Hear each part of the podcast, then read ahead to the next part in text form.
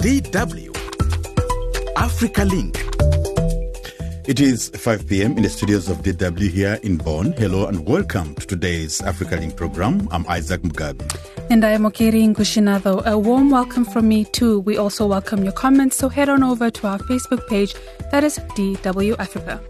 Coming up, Somalia rejects an agreement signed between its breakaway region, Somaliland, and Ethiopia to use the Red Sea port of Berbera, saying it had no legal basis and threatened regional stability. Ethiopia's step is an offensive that endangers the stability and peace of the region, which was already wobbling with problems. But Ethiopia's Prime Minister Abiy Ahmed thinks otherwise. Abiy said the deal will foster relations with Somaliland. This will be the starting point for our cooperation with the brotherly people of Somaliland to grow and develop together in cooperation and to ensure our common security. The details to come after the world news in brief. DW News. I am Buba Jalo. Somalia's government has condemned Ethiopia's deal with the breakaway region of Somaliland, which would include recognizing it as an independent country in the future. Landlocked Ethiopia signed the agreement to gain access to the Red Sea. The government in Mogadishu has recalled its ambassador from Addis Ababa and said it will defend its territory by any legal means. More on this story coming up shortly on Africa Link. Rescuers in western Japan are still searching for survivors after a series of earthquakes on New Year's Day. Officials say at least 50 people have been killed. Meanwhile, Japan Airlines says nearly 400 people have been evacuated from a plane that caught fire after landing at Tokyo's airport. Journalist Sonja Blaschke in Tokyo told DW what happened. Yes, a quarter to six this afternoon, this uh, passenger plane from Hokkaido tried to land or landed in, in Haneda Airport, which is one of the biggest airports in Japan and the world, and collided with the Japanese Coast Guard plane. And unfortunately, it's been confirmed that five people on that plane that was supposed to travel to Niigata to help people after the earthquake there um, were actually killed in this incident. And at this moment, um, we're receiving reports about people that were actually on the plane. They've been talking about um, somewhat chaotic evacuation. Police in Kenya say they've arrested two people in connection with the killing of Ugandan athlete Benjamin Kiplagat. The two men believed to be in their 30s were arrested on the outskirts of the Rift Valley town of Eldoret. The body of Kenyan-born Kiplagat was found in a car on Saturday night with a deep knife wound to his neck. The 34-year-old had represented Uganda internationally. You are listening to Africa Link News on Germany's international public broadcaster DW. Ukrainian President Volodymyr Zelensky says four people have been killed and more than 90 wounded in the latest wave of Russian missile strikes. DW Sonia Phalnikar reports from Kiev. Things started uh, really dramatically here in the capital, Kiev. Uh, we were woken uh, by air raid alerts in the early hours of the morning, uh, urging residents to get into shelters. And then we heard a series of loud booms and explosions across the city. This lasted for almost two hours. And now we're hearing from the head of the Kiev's, uh, Kiev region's military administration, who says air defenses shot down over 60 Russian aeroballistic and cruise missiles that targeted the capital, Kiev, today. And that, you know, partly explains the widespread damage for its part, Russia says one person has been killed and several injured in Ukrainian attacks on the Russian city and region of Belgorod.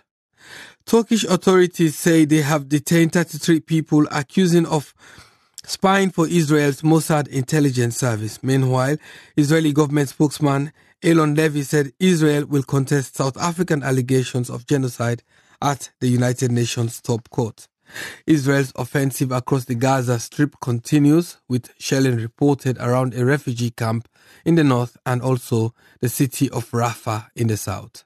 Hamas appointed officials say more than 200 people have been killed in the past 24 hours and more than 22,000 since the bombardment began in October. Global calls for a lasting ceasefire have gone unheeded. Hamas is a designated terrorist organization by multiple countries.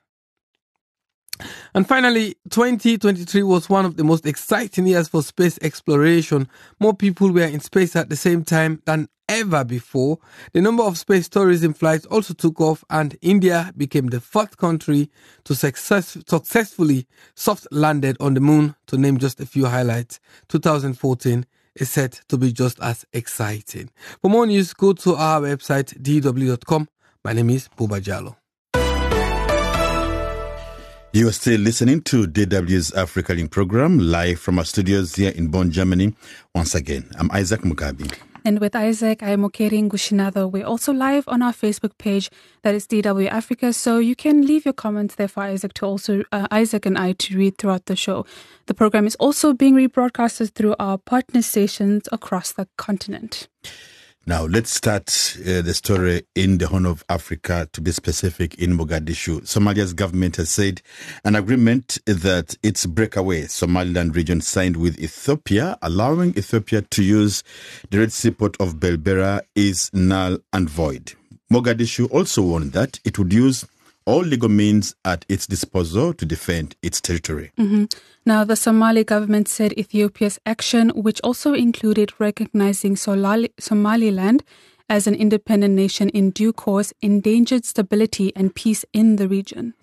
We'll be hearing from the Somali government spokesperson, but first, here's the backstory to the current standoff between Somalia on one side and Ethiopia on the other side, presented by Amaka Okoye. Somalia's government announced this Tuesday that it was recalling its ambassador to Ethiopia for urgent consultations after Addis Ababa signed a controversial port deal with the breakaway region of Somaliland. A statement released by the Somali government said, and I quote, Somaliland is part of Somalia under the Somali constitution, so Somalia finds the step to be a clear violation against the sovereignty and unity. End of quote. Prime Minister Abiy Ahmed and Somaliland President Musa Bihi Abdi signed the Memorandum of Understanding MOU in the Ethiopian capital Addis Ababa. Ethiopia, that is landlocked, plans to use the Red Sea port of Berbera to import its goods. This will be the starting point for our cooperation with the brotherly people of Somaliland to grow and develop together in cooperation and to ensure our common security. As we have repeatedly stated previously, we do not wish to use force on anyone. Rather, we will use what we have cooperatively. This is the good news we bring to all the people of Ethiopia, Somaliland, and all the peace and development loving people on this first day of the new year.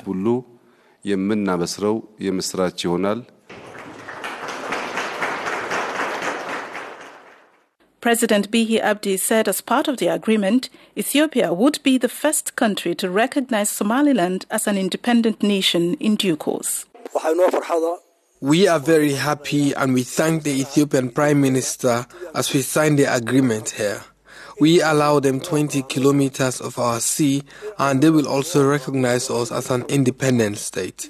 They will become the first state to recognize Somaliland after the signing of this MOU. The MOU paves the way to allowing Ethiopia to have commercial marine operations in the region by giving it access to a leased military base on the Red Sea. Somaliland would also receive a stake in state owned Ethiopian Airlines. Against that backdrop, the Somali government said it was appealing to the United Nations, African Union, the Arab League, and Regional East African Group in IGAD, among others, to stand with the right for Somalia to defend its sovereignty and force Ethiopia to adhere to international laws.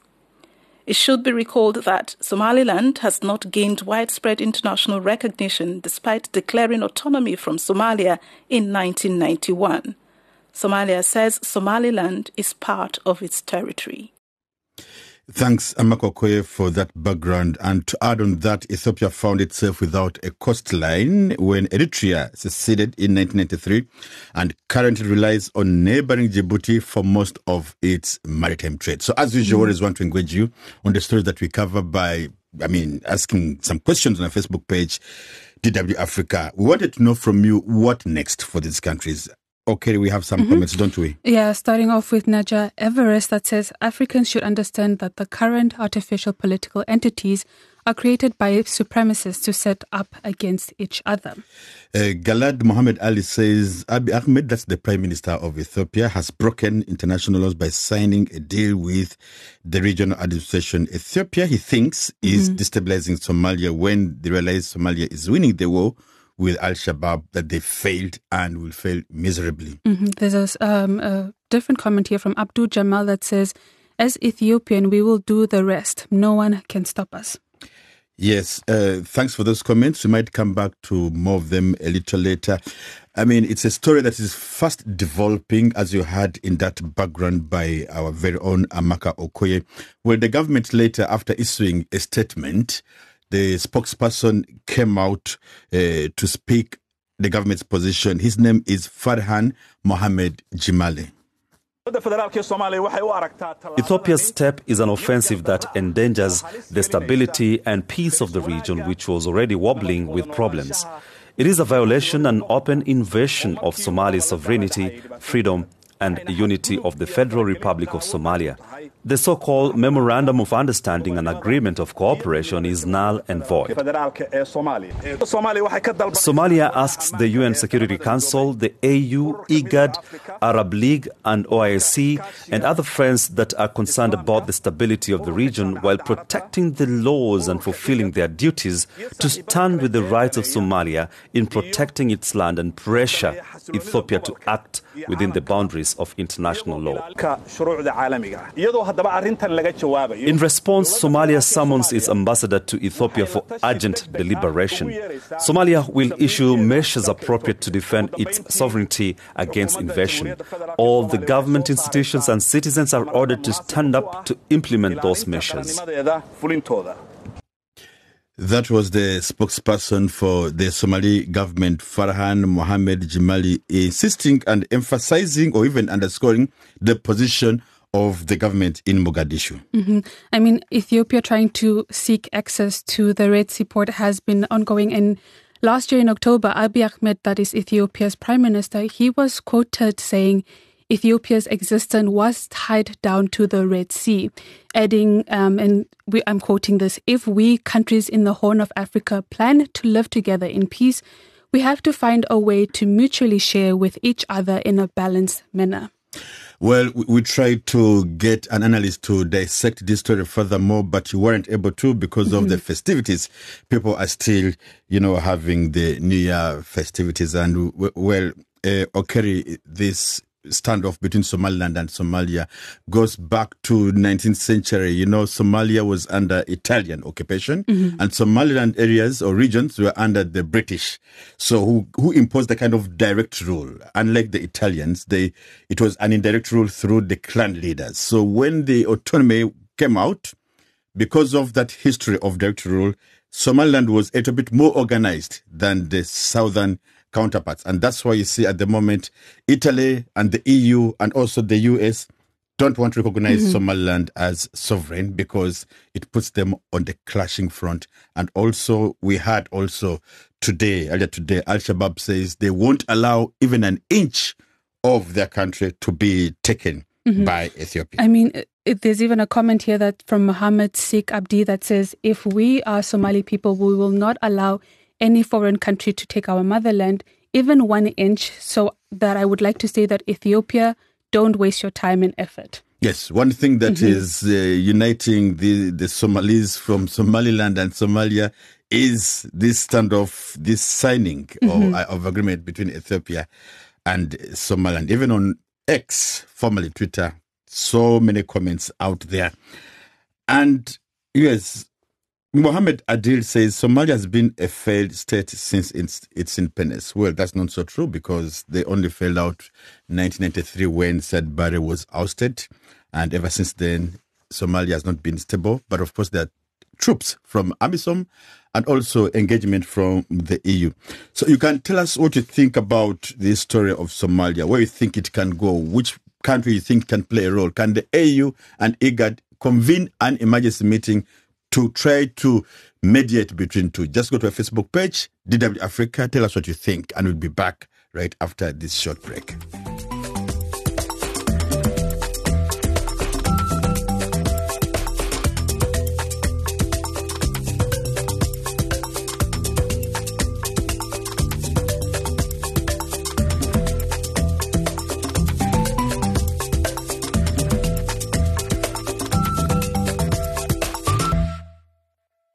Thanks for staying with us. If you just joined, this is DW's Africa Link program with me, Okeri Ngushinado. And I'm Isaac Mugabi. Join us on our Facebook page, DW Africa, where the show is live. And we also appreciate our listeners who will follow this show, a rebroadcast on our partner stations. Our top story today Somalia has rejected an agreement signed between its breakaway region, Somaliland, and Ethiopia to use the Red Sea port of Berbera, saying it had no legal basis and threatened regional stability. Okay. Mm-hmm, but still to come, a digital library in Cameroon is helping visually impaired students to keep up with their schoolwork. The digital library, audio library, is really a, a good news, most especially to persons with uh, visual impairment. First, let's hear from a dire issue affecting many. Now, many Africans are brought to Arab countries in a large number under false promises and especially young women. In Kenya, the victims are given high hopes, thinking they will help their uh, help to support their families back home. But then everything turns out differently with violence, abuse, and modern slavery. Well, more than 150,000 Kenyans work as domestic uh, servants or workers in Saudi Arabia alone. In the past three years, 185 of them have died there, plus close to 100 more in Qatar and the United Arab Emirates. Mm-hmm. And those are just the official figures, Isaac. Mm. Representatives of aid organizations say there are so much more that are unaccounted for. In this report done by Julia Lin and voiced by Inika Mules, we speak with survivors. Let's take a listen.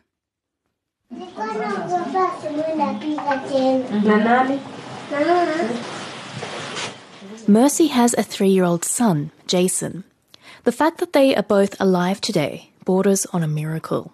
Six years ago, Mercy decided to travel abroad. A placement agency promised her she would earn good money. Mercy was 23 years old at the time. Like many young people, she saw no prospects in Kenya.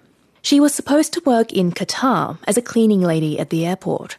But when she arrived, things turned out very differently. I found myself in Lebanon and I was to do house help in Lebanon. They just lied to me. They will tell you that uh, you are going to do a different job so that you will accept this offer because all what they need is money from the employer side. For Mercy, this was the beginning of her suffering. She works for a family of six. I could uh, wake up at 4 a.m. and sleep at 2 a.m. or 1 a.m. I could uh, work without sitting down. At her new place of work, there was hardly any food. At best, she received dry bread and some tea once a day. After a few months, the family began to beat her. Winnie Mutevu knows of many such cases. She works for the Kenyan organization HAART, which campaigns against human trafficking and supports victims. She says black people are especially at risk for suffering under forced labor. The sad reality is, as much as we talk about forced labor, sometimes we forget that there's also racism, where they look at you as a black person, you never really get tired, you never bleed, more or less, you're a strong person, you can be able to do anything and everything without having to struggle. The Kenyan government recently announced new figures in parliament that underline that Mercy is not an isolated case. Grace is currently in Saudi Arabia. The 22 year old's family wanted her to leave Kenya to earn money. Grace isn't her real name. We've changed her name for her protection. But she's one of the lucky ones. Her employers, a married couple, allow her to use her mobile phone. At one point, they didn't pay her a salary for a few months, but that's since been settled. But as Grace explains, others like her went through hell.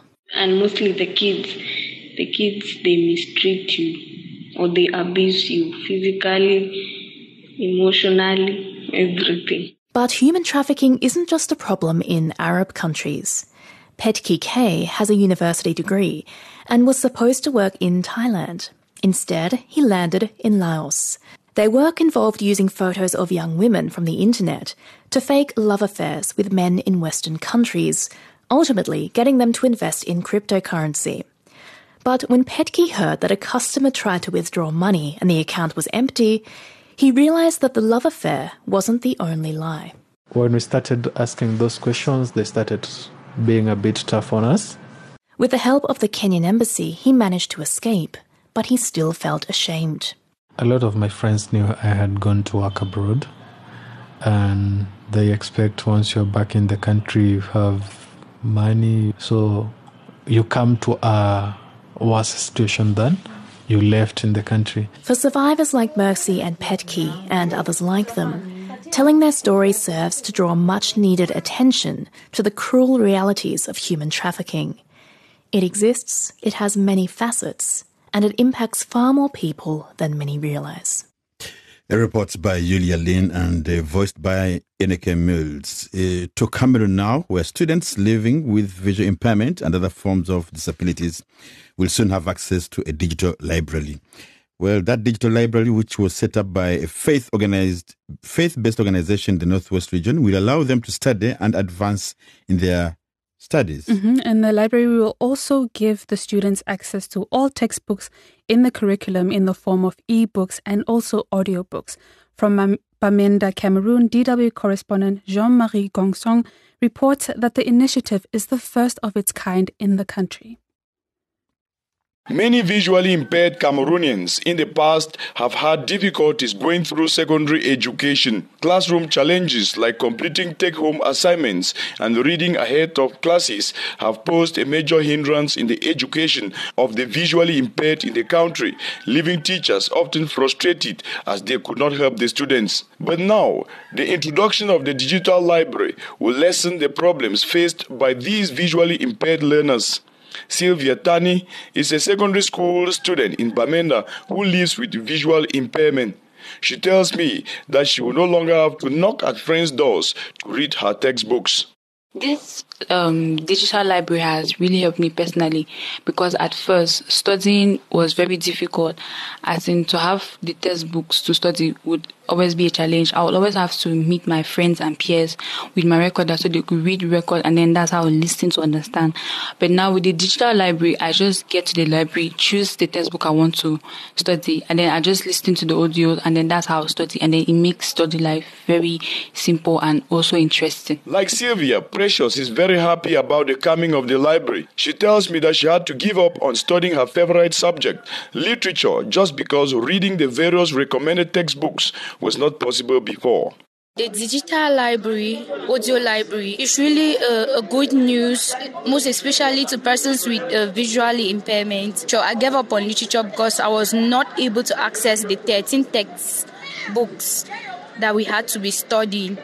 And so, with uh, an initiative like this one, it is going to help learners with disabilities to be able to access books and maybe novels that they want to read just to entertain themselves, maybe for educational purposes. This is actually going to help. Awa Jacques Chirac is the project manager of the Socio-Economic Empowerment of Persons with a Disability program of the Cameroon Baptist Convention Health Services in Cameroon, a faith-based organization that pays particular attention to persons living with a disability in the country. He tells me that the library has been designed to meet the needs of all learners with print disability across Cameroon. We have uh, done all the books recommended for schools in Cameroon, both in the French and English subsystem of education, in e formats and audio formats. So we call it uh, a digital library because it has two components e-books and audiobooks. Uh, both the e-books and audio books have been done so meticulously to meet the needs uh, of access to didactic materials in the education sector for learners with print disabilities. The beneficiaries of this library are expected to make good use of this facility and become more competitive in school, just like every learner. Mm. That report from Jean Marie Gongsong in Bamenda, Cameroon. Africa Link Sport. Yes, with just 11 days until AFCON starts, coaches are rounding off the players who will be joining their national teams. For instance, Sadio Mane will be with the Senegalese team, Le Lions de Teranga, or Lions of Teranga, for the defense of the title. But there are also some players whose names we are being seen left out, like Bayern Munich's striker Eric Maxim Choupo-Moting, who will not feature for Cameroon, or Le Lion Indomptable, or the Indomitable Lions, as they're called. Mm-hmm. Yes, and sports legend JJ Okocha, who has racked up some massive wins himself, like Sadio Mane, had some inspirational words for Nigerian play- players in this exclusive interview with DW Sports. Let's hear some of his advice and also some other sports news making headlines. It has been 30 years since JJ Okocha scored his famous goal of the season for Eintracht Frankfurt against Karlsruhe and their legendary goalkeeper Oliver Kahn. The Bundesliga icon and Nigerian midfielder was admired by football fans in Africa and across the globe for his entertaining style of football. The sports legend believes Nigeria can go far in the upcoming AFCON tournament. Nigeria last won the title in 2013. Um, uh, we're struggling a bit, you know, uh, we're not consistent enough. But of course, we are hopeful that um, the next AFCON will provide us the opportunity, you know, to stamp our authority back. You know, the players, they know our expectations. Okocha also shared some advice for young footballers. It's a great uh, profession to have, but it comes with a lot of challenges. Uh, but if you're dedicated, if you're if you're disciplined, if you if you believe, you know, and uh, and and stay focused, you know, and, and stay humble, uh, the sky is your limit. The sky is definitely the limit. On to other sports news. Arsenal midfielder Thomas Partey has been left out of Ghana's squad for the 2023 African Cup of Nations because of an injury. Partey has been out since October with a hamstring problem. Black Stars head coach Chris Hughton said, and I quote, The most important thing for me as a head coach is to give him the support he needs through this period of time. Brighton right back Tariq Lamptey also misses out because of an injury, but West Ham midfielder Mohamed Kudus, Bournemouth forward Antoine Semenyo, and Leicester City defender Daniel Amartey are all in the 27 man squad. And on to some tennis. Naomi Osaka is back. Japan's former world number one and four time major champion made a winning return to tennis on Monday after spending over a year away from the sport, prioritizing her mental health and then becoming a mother in July.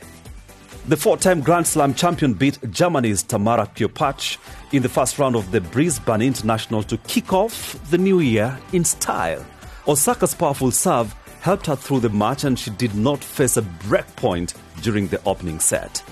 And finally, former England and Manchester United football star Wayne Rooney has been dismissed as the manager of Birmingham City less than three months in the role after a winningless run left them hovering above the relegation zone. Rooney was appointed Birmingham manager in October when the club was sixth in the table, but they have since fallen to 20th place, six points above the relegation zone. Rooney had vowed to fight on amid calls to resign. Manchester United and Rooney's fans in Africa during his glorious times in Old Trafford are not happy that their star has fallen from grace to grass. Can Wayne Rooney revive his career and become a top coach in English Premier League? Let us know your thoughts on our Facebook page, DW Africa. But for now, back to you, Isaac and Okeri. Thanks indeed, Judge Okachi. And the comments came in Oh, from all corners. Omi Omal on that question whether Rooney can revive his career and become a top-notch coach in, with the English Premier League says Rooney can't be a good manager because doesn't recognize good players. Algus Fagus says uh, Wayne Rooney should go and continue his football career. He's still young, isn't he? Thirty-eight. Yes, he is 38. I think yeah. it's, it's overdue. There's no way he can go back. And... Uh, Cristiano Ronaldo is also 38, by the way. Uh, uh, okay, yeah. W- Wilton Kilby says, firstly, Wayne Rooney is only coaching because he's from England. Secondly, Rooney is and has never been a coach. I know for sure that he has been paid money for a job that he knows absolutely nothing about. Mm-hmm. Emmanuel says, a former player is not necessarily or automatically a good manager. These guys are just lucky and privileged because they are white boys Rooney, Lampard, and etc. And Obilo says Rooney is not a good coach. In fact, that job doesn't fit him. He has never been successful at it. He should go and look for another job apart from coaching job. Anyway, we have to leave it at that. Thank you so much for those comments and for giving us company on behalf of the production crew. My name is Isaac Mugabi. Until tomorrow, bye for now. And I'm Okeri Ngushinatha. Goodbye.